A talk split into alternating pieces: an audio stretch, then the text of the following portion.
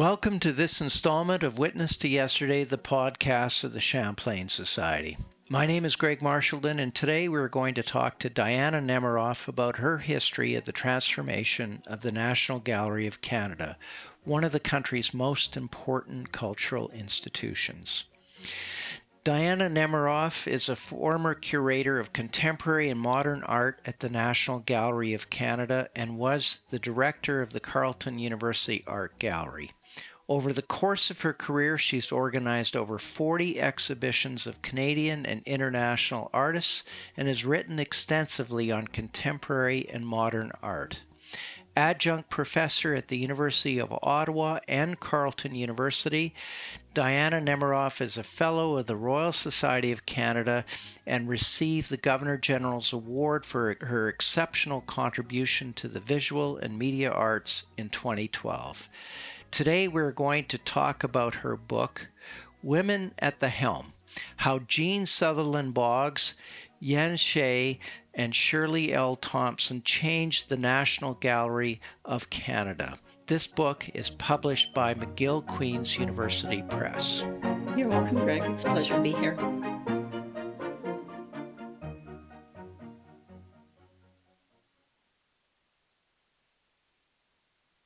First, let me say how much I really enjoyed reading this book. It's a combination of cultural history mixed with portraits of leadership uh, and late 19th or 20th century feminism. The question that I have is one that hit me right from the beginning. Was Women at the Helm a book that you intended to write from the moment you retired from the National Gallery of Art? At first, I thought I might write a history of the National Gallery, but somebody else did that, Douglas Ord, ahead of me. Uh, and for the next several years, I was busy at Carleton, uh, being the director. Then somebody asked me about my retirement project, and I thought back to Shirley Thompson. I had worked under her for 10 years. Uh, I really admired her. And so I thought about writing about her, but then I thought about sort of picking up my feminist roots and looking at all three uh, women directors up to that point Jean, uh, Jean Boggs, Yen and Shirley. Um, and finally, I thought it would be fun after years of writing catalog essays and articles and art criticism and that kind of thing to try my hand at, you know, what I thought of as long form, a book. so there you are. That's where it comes from. Well, as you know, the Champlain Society uh, sponsors this podcast, and the Society itself is dedicated to the preservation and dissemination of documentary history in Canada. Uh, you did some very extensive primary research to reconstruct the history of the National Gallery of Canada from the 1960s until the end of the 20th century. Can you describe the documentary sources you relied upon to reconstruct this history as part of your research? Yes, I, I, will. Although, first, I'll say that I also did a lot of interviews with people who knew my subjects. And some of the information they gave me led me to investigate further. Most of my research, I was lucky to be in Ottawa because most of my research took place at the National Gallery uh, in their archives. And uh, through the archives, I had uh, access to things like uh, minutes of the board of boards of trustees during the whole period, um, and a lot of other primary documentary material, which was really important. The gallery also has a vast documentation center, which consists mainly of newspaper clippings and other public documents, which are grouped together under various headings, which could be ex- the names of exhibitions or people who've been associated with the gallery. So those two were very important to me. And then Shirley Thompson, who went on to be the uh, head of the Canada Council and then head of the uh, Cultural Property Review Board, Export Review Board, uh, decided to give her papers to uh, Library and Archives Canada. And uh, that was particularly interesting because she kept everything. She had a sense of historical moment. Uh, and so I found amazing things like her performance reviews and her letters um, and notes that she kept from conversations she had with people. So it was uh, an amazing, amazing resource. It took me a long time to get through it. Well, let's talk about the National Gallery as a institution. And describe what came before Jean Sutherland Boggs. And when she took over as director in 1966, what did she take over? What was this thing? It was a not very well known, uh, smallish gallery that was housed in temporary quarters. It had been founded in 1880 by the Marquis of Lorne, Princess Louise's husband and Governor General of Canada, at the same time as the Royal Canadian Academy of Arts. And its initial collection was built up, in fact, by uh, so-called diploma pictures, which the uh, the newly appointed academicians deposited as the basis of the collection. It didn't have a permanent home. In fact, until 1988, past this time, when Jean Boggs took it over, uh, it had moved out of the Victoria Memorial Building, which it was sharing with uh, the National Museum, subsequently divided into Museum Man and Museum of Nature. And it moved into the Lorne Building, which was a kind of consolation prize for the building that was supposed to have been built from a competition in the 50s but never got built. Uh, and this was a, the Lorne building was an office building in downtown Ottawa. Great location uh, near all kinds of services, near the National Arts Center, which uh, opened later in 1969, but uh, not meant to withstand the requirements of an art gallery. And then the gallery had also gone through a scandal when, under the previous director, uh, Charles Comfort, a painter, uh, it had accepted an exhibition of the Walter uh, Chrysler collection, and subsequently a number of works in that exhibition were shown to be fakes, in fact. So that was very internationally embarrassing. Uh, Boggs turned that around. And so, can you give us a quick biography of her and those aspects of her earlier life that directly influenced how she transformed the National Gallery. Jean uh, was born to Canadian parents uh, whose families were based in um, southwestern Ontario, but uh, she was born in Peru. Her father was a geologist, um, and he was working down there for um, petroleum company. Her mother w- had been a teacher until she married and had her children. Uh, her parents were ambitious for her. Uh, eventually, the family moved back to Canada. Jean went to the University of Toronto, where they had a fledgling fine art department. Uh, that was very important. She had uh, a number of very good teachers and uh, really a, quite a substantial uh, fine arts education. She then went to work for the painter and educator Arthur Lismer at the Art Association of Montreal, which later became the Montreal Museum of Fine Arts. She did a bit of everything there. She met people, and she decided that she was going to go to Harvard.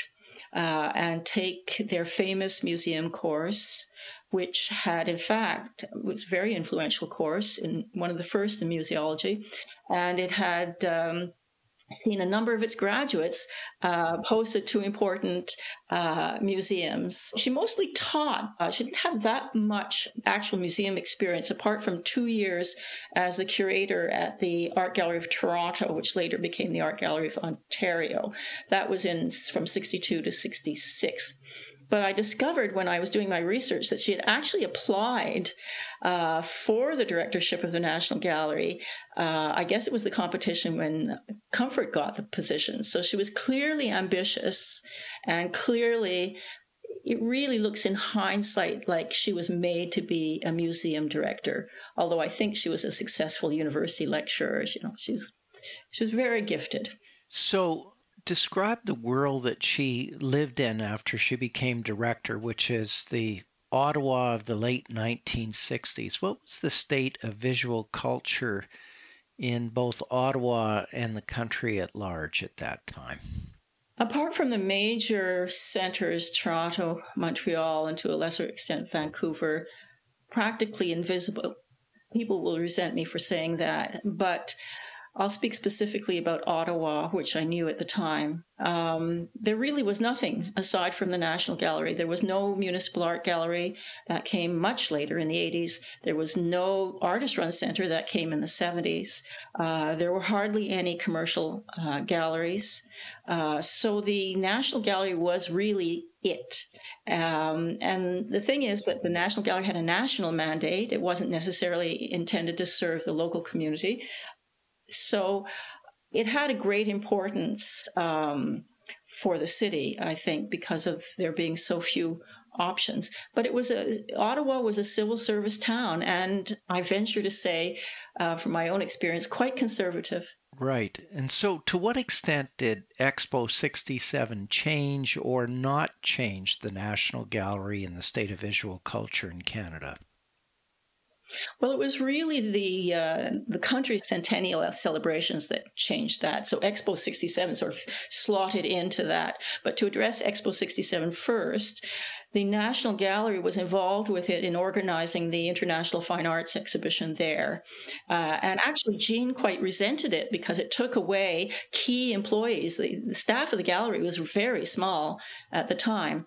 And uh, obviously, it was senior employees, for example, uh, the senior conservator who was responsible for the creation of what later became the first home of the Montreal Museum, uh, excuse me, the Musée d'Art Contemporain, having it built to proper standards for fine art.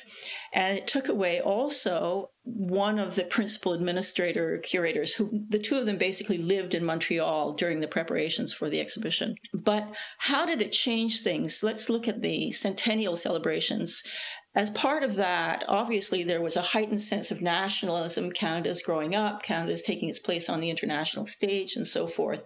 Uh, so it was a period of opening, and uh, the government uh, of the day uh, decided to initiate uh, a big campaign of infrastructure campaign, which is very rare for governments. They hate being caught building anything uh, that you know can be spend, spending tax built with taxpayers' money. But they did. They created a whole network of exhibition centers and so forth. So all of a sudden there was a real sort of ferment, let's say, going on. I imagine if I had been involved in it, it wouldn't have seemed so all of a sudden. I would have said it was building up to that, but it really appears that way in hindsight. Um, the Canadian art world just exploded um, and let's not forget also that this was a period when uh, the you know um, training programs for artists and for art historians were also being inaugurated. Apart from the University of Toronto, which has started in the 30s, uh, there were programs for, for Canadian art history, one of which I attended at Concordia. These were all new schools like uh, the Nova Scotia School of Art and Design was uh, had new direction in Garry Kennedy, an American expat painter and uh, conceptual artist, and he really shook things up and, and looked for an international uh, input into Canadian culture. At the same time, you had Canadian nationalism ex- expressed by artists like Greg Curnoe, who was living in London, Ontario, um, and who made wonderful paintings of everyday life. Uh, so the 70s were a period of real effervescence, the late 70s in uh, the Canadian art world. Right. And you talk and, and spend a fair amount of time uh, in the book, and I very much appreciate this as a former public servant on issues of governance, structure, in terms of the country's policies and its national museums and the profound changes that were made by the Trudeau government, that is, the Pierre Elliott Trudeau government, and it seems to me, and certainly it's portrayed in the book, that some of these policies worked against the National Gallery. And certainly Boggs herself believed this to be the case. If this is accurate, why was this the case? And did it ultimately result in Boggs' resignation, or were there other reasons for that? To answer your, last question first, yes, I do believe it was the direct reason that she resigned. But to go back, um, there were a lot of difficulties with the National Museum, which had a lot of internal problems. Um, and um, there were several, two reports commissioned by the Pearson government, actually, under two different ministers, the second one being Judy LaMarsh uh, looking for a solution. And one of them uh, recommended that um, the national museums be grouped under a kind of umbrella organization which would be responsible for the administration. That became the uh, National Museums of Canada, or as uh, its friends know it, uh, the corporation. And it was inspired by the Smithsonian, but the situation of the four national museums at the time, the National Gallery, uh, the National Museum of Man, National Museum of Nature, and the very new Museum of Science and Technology was extremely different. The National Gallery had been had been um, sending exhibitions of its collection across the country since the second decade of the 20th century. So it had a, a, a wide clientele that looked to it for expertise, whereas the uh, other museums were primarily uh, research oriented institutions, collecting and research oriented institutions with very little public profile. So Jean was very uh, resentful of the impact on her, which was quite immediately she lost her status as deputy minister, which meant she didn't she no longer reported directly to the minister, that was the Secretary of State at the time, um, and she reported instead. Well, it was all it was a very confusing structure because the National Museums Corporation had a Secretary General, he was the head, um, but the directors at first were equal with him. That changed, and various aspects of that legislation changed. The second thing that made a difference, and by the way, that happened really, it was initiated uh, uh, under under the Pearson government. You know, it might have been it might have been Trudeau's government when it actually came to life, but all those steps were taken before him. But where Trudeau had a huge impact was with the museum policy, which was uh, formulated by Gerard Pelletier, one of the Trudeau's three wise men, and um, it was very a very ambitious policy. And we have to remember that when it was formulated, in probably the late 60s, early 70s, this was a period of expansion for Canada, but things quickly began to contract with recessions. But what it did was it extended the reach of the federal government across the country. Now, you, you may be aware that culture, like health, is considered a provincial matter. We know how well that's working out, uh, and it didn't work out that well for culture either. The uh, the federal government had ambitions to, it wanted to put money into it, so it found this corporation, which was a crown corporation, as a way of putting money into a infrastructure, but also mainly through to pro into programming, um, studies, all kinds of things, conservation, record keeping. The whole idea was to modernize, to grow and modernize the Canadian museum structure. Terrific when you've got the money. Apart from Jean's personal ambitions, the effect that it had on the national museums, the National Gallery in particular, was that it submerged its identity under the under the uh, National Museums Corporation identity on the one hand. And it meant that the role of the National Gallery shifted. Instead of being the go to place for expertise, uh, as the regional museums in particular uh, grew, they became more demanding about the kinds of exhibitions they wanted. But at the same time, the National Gallery wasn't getting the increases in funding that it would have taken to provide those things. And in fact, my analysis shows that during the history of the National Museums Corporation, the gallery and the other national museums grew at a much slower rate than non than other institutions such as the National Arts Center, um, because the corporation became a sort of hungry mammoth. Uh, it, it it hired like crazy its own cadre of staff and so forth, and toward the end, it was even talking about building itself a building when at least two of the national museums were desperately in need of new housing the National Gallery and the National Museum of Man, uh, both of whose buildings were practically collapsing under them. Um, so eventually, the gallery gathered allies. People, people in the regional museums weren't so happy with the heavy federal hand that the, Muse- that the National Museums Corporation exercised on the grants that they were getting. You know, the all the criteria that had to be met and so forth, and the the even programming criteria, and so that enabled the gallery to find allies and eventually there was a study done under uh, mulroney's conservatives and Flora MacDonald, the Minister of the Day of Canadian Heritage, recommended that the National Museums Corporation be demolished, essentially. As it turned out, it was devolved, as they like to say, and a lot of the people, most of the people who worked there, actually went into the public service, um, you know, and maintained their careers in the Department of Communications, uh, for example. A few of them went to the individual museums. Yes. So, can you describe Yen Shih uh, and her career following Boggs? Uh, she became director at a very difficult time. But even taking this into consideration, maybe this is just my view, but it seems to me that her impact on the National Gallery was very slight compared to Boggs or Shih's successor, Shirley Thompson. Am I wrong about this, or do you think that Shih's uh, efforts to expand the National Gallery's focus beyond North America and Europe to other regions of the world was more permanent? I partly agree with you. Uh, she was only there for four years, and it takes time to make change. I do, however, think that her acquisition of a major South Asian collection, the Heeramaneck collection, was very important.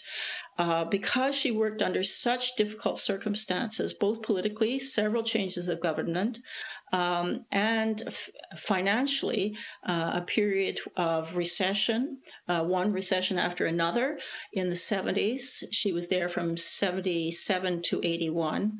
Um, there was never any money for anything really. Uh, she she would have liked to do some fundraising. She had quite an entrepreneurial spirit, in fact, but she was prevented from doing so by her masters at the NMC, um, who um, the corporation. Yes, the corporation who felt that it would intrude on the terrain of the of other Canadian museums who weren't getting federal funding. The whole federal funding thing was the issue. Some of the blame lies at Shih's feet as well. She was a scholar, um, a very well respected scholar. She'd been the head of the department at, of Asian art at the uh, Royal Ontario Museum before she came to uh, the gallery. But her expertise really lay outside of the expertise of the curators. The curators, in particular, not just them, but mainly, were devastated at Jean's departure, felt that, you know, she had been forced to leave by uh, the bullies at the corporation, let's put it that way. Um, and so, um, Yen had a very low key, rather, uh, you know, kind of scholarly approach. She felt, you know, let the scholars do their research and we won't interfere. And whereas the staff was looking for uh, dynamic leadership and they found a real gap. And She was politically naive. Uh, she didn't really succeed in making alliances for herself. I don't know to what extent her ethnic origins played a role, but some of the anecdotal information I received from informants suggests to me that it could have been an issue in some areas.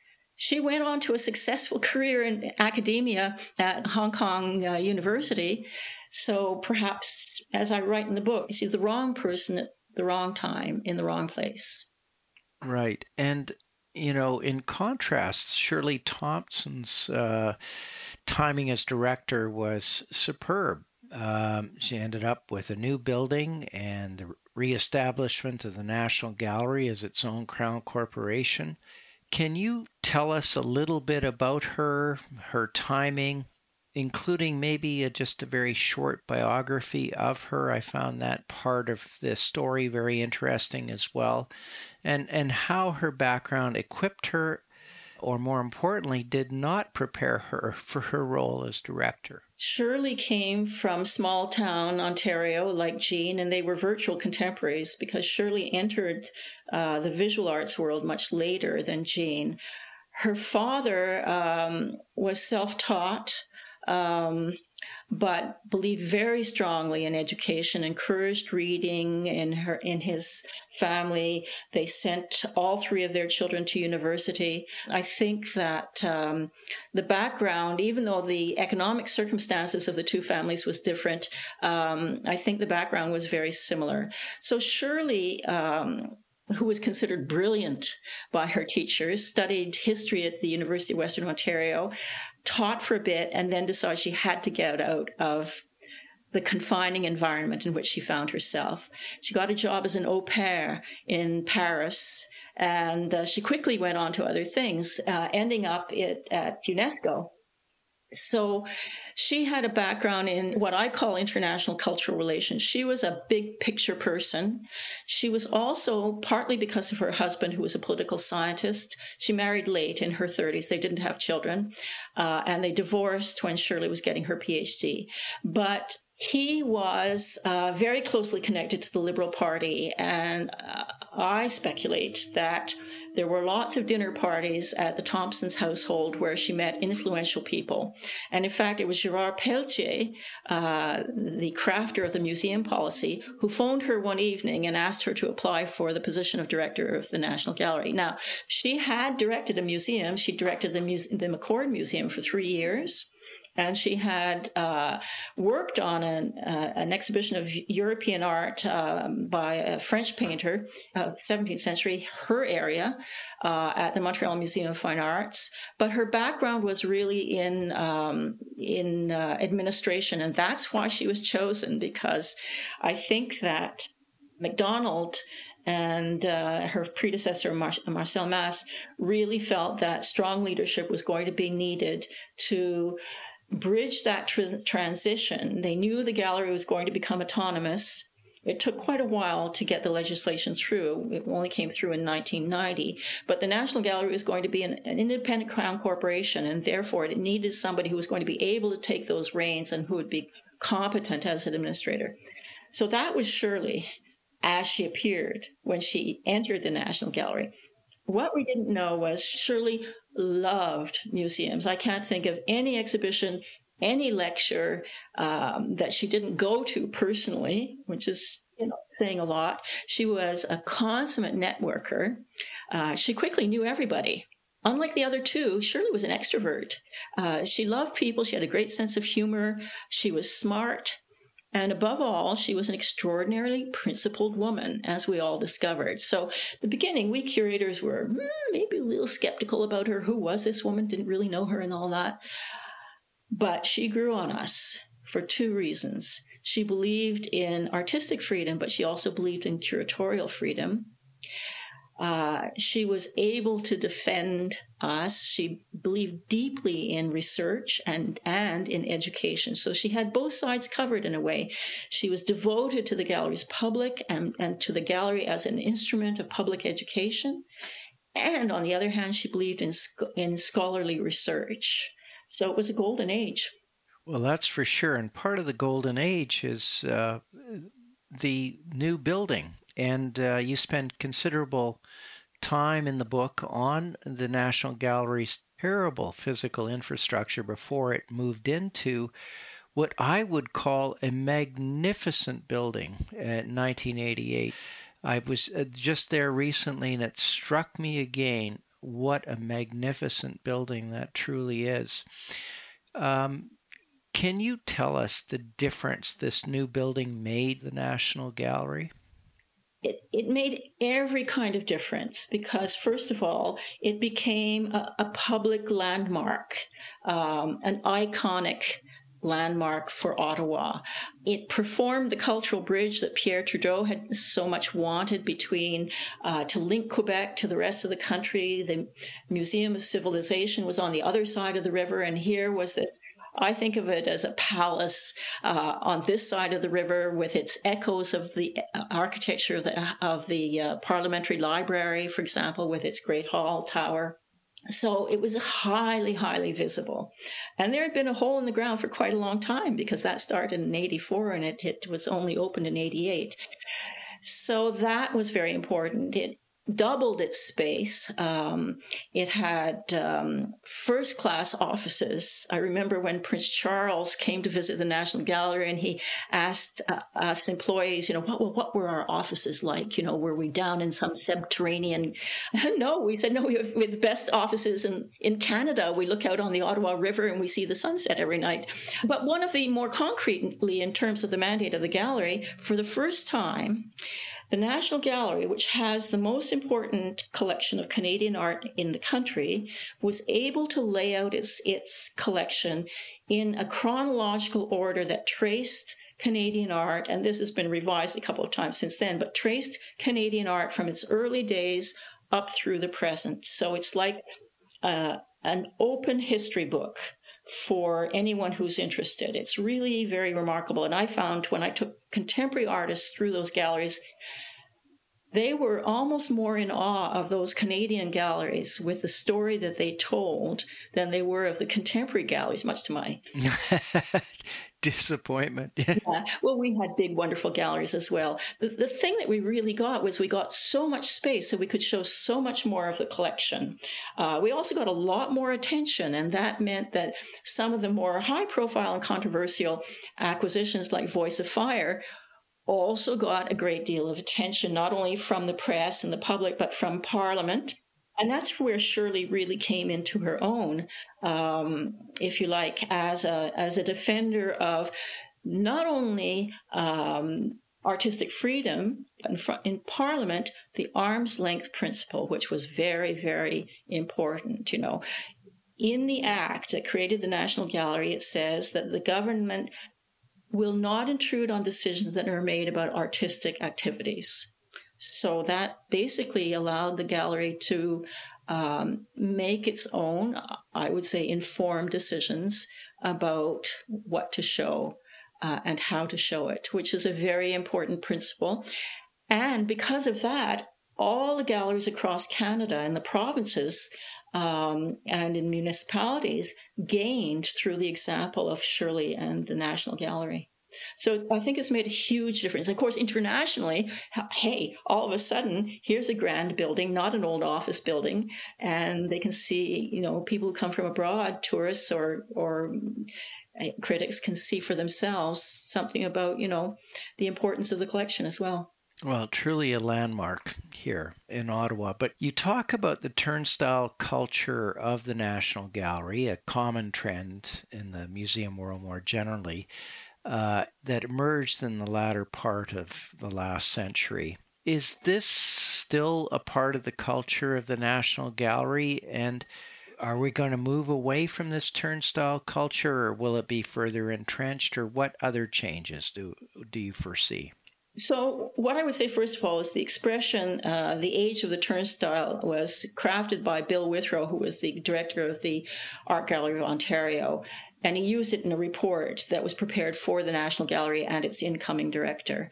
Essentially, what uh, he argued, correctly, I believe, is that um, whereas the previous era had been the era of the collection, we were now e- entering the era of the public, uh, the audience. And that, of course, was always implicit in the museum's role as an educational, public educational institution. But it also went along with the fact that all of this was getting very expensive for governments. And in Europe, everything is completely funded, to my knowledge. Um, and in the US, quite the opposite. Almost all of it is privately funded. Canada needed to embrace a kind of hybrid model, this famous public private partnership, although I don't mean it in the strictly commercial terms that that suggests. But what I'm saying is that it, it was not possible for the federal government to fully fund all its national museums. They needed to do fundraising. So that thing that had always been denied them or discouraged became encouraged. And what that means is that you've got, you're not only looking to corporations for funding, and the initial exhibition of, um, of Degas at the National Gallery had a commercial sponsor. I think it was United Technologies. It was one of the first, not the very first. In any case, it means that in the case of Ottawa, you rely very heavily on the summer tourist audience, which is when you get the greatest numbers. And that means trying to do exhibitions in the summertime when most tourists visit that are popular as well as scholarly. So that would suggest based on subjects of a, popular appeal, but more, more often, like the exhibition of this summer, Rembrandt, um, exhibitions that have name recognition for you know the the general public. And I do think that that is going to continue. And the way that um, Shirley and subsequent directors have balanced it is in scheduling my exhibitions for the wintertime. that is to say, contemporary exhibitions uh, with a smaller public will not be put on in the summertime when you really want the largest possible audiences. And I do think that that is continuing today. Obviously, there are other kinds of changes. Uh, today, for example, we're in the midst of a, a tremendously important period of reconciliation uh, with Indigenous people on all levels political, social, and cultural. And that has been fully embraced uh, by the, the National Gallery. That actually began uh, before Shirley, but when I was a curator. Uh, so I've seen it grow. And it's been enlarged also to recognize the um, well, actually, something that Sure saw, you know, the necessity of reflecting to Canadians their own faces, uh, their own diversity. Uh, and you do that through appealing with subjects and, and artists to um, Canadians' own sense of identity and their personal identity, which means you'll have exhibitions by Black artists, you'll have exhibitions by uh, Asian artists, and so forth. In other words, you'll have exhibitions by women artists. Uh, the formerly mainly male, all white roster of important artists is being changed. And you even see that with the current Rembrandt exhibition, where they've pulled in uh, an indigenous aspect by identifying the period Rem- in which Rembrandt worked as a period of the height of the Dutch slave trade and uh, and international trade. So this is a phenomenon that is way bigger than the national gallery. This is happening across the museum world. So using the word turnstile could have negative connotations to people who hold lofty ideas about the nature of art, but art is always reflecting the society that in which it is produced. And so exhibitions, I think, are the most popular when they uh, relate in some tangible way to the issues that people are already thinking about. Well, thank you very much for joining us today, Diana. It was a real pleasure. You're welcome.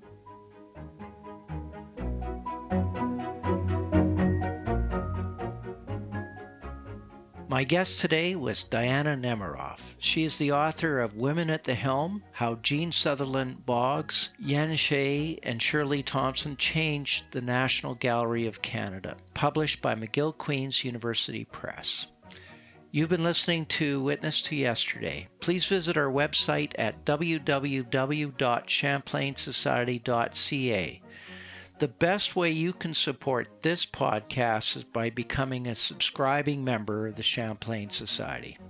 If you like what you've heard, let your friends know by forwarding this podcast through the social media of your choice. This podcast is made possible by the members of the Champlain Society who work very hard to bring to life original documents in Canadian history. We want to thank the Hudson's Bay Company History Foundation, the L.R. Wilson Institute of History at McMaster University, and a consortium of Canadian scholarly book publishers that includes the University of Toronto Press, McGill Queen's University Press, UBC Press, the University of Ottawa Press, and the University of Regina Press. My name is Greg Marchildon. This interview was recorded on August 31st, 2021. It was produced by Jessica Schmidt.